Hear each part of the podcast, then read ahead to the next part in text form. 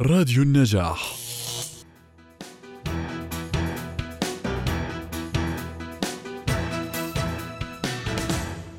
وديع الصافي أو وديع فرانسيس.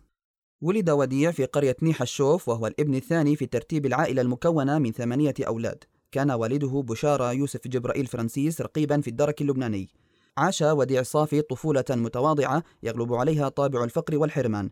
في عام 1930 نزحت عائلته إلى بيروت ودخل وديع الصافي مدرسة دير المخلص الكاثوليكية. فكان الماروني الوحيد في جوقتها والمنشد الأول فيها.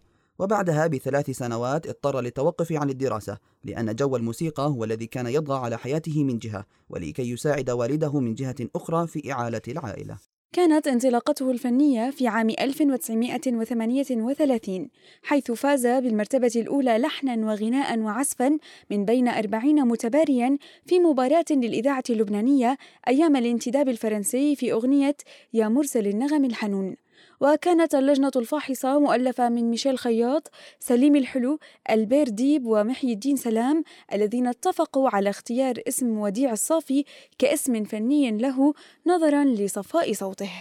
سنة 1990 خضع لعملية القلب المفتوح ولكنه استمر بعدها في إعطائه الفني بالتلحين والغناء فعلى أبواب الثمانين من عمره لبى الصافي رغبة المنتج اللبناني ميشيل فترياديس لإحياء حفلات غنائية في لبنان وخارجه مع المغني خوسيه فرنانديز وكذلك المطربة حنين. فحصد نجاحا منقطع النظير أعاد وهج الشهرة إلى مشواره الطويل.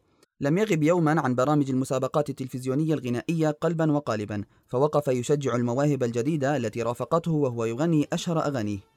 يحمل الصافي ثلاث جنسيات المصرية والفرنسية والبرازيلية إلى جانب جنسيته اللبنانية إلا أنه يفتخر بلبنانيته ويردد أن الأيام علمته بأن ما أعز من الولد إلا البلد.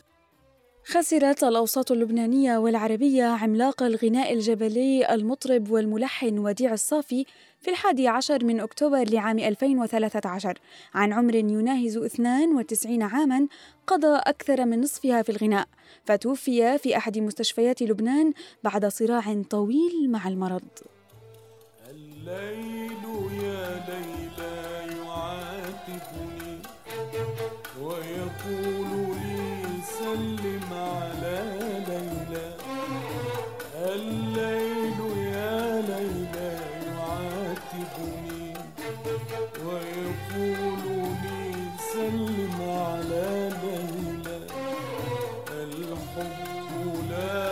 يحلو نسائمه إلا إذا غنى الهوى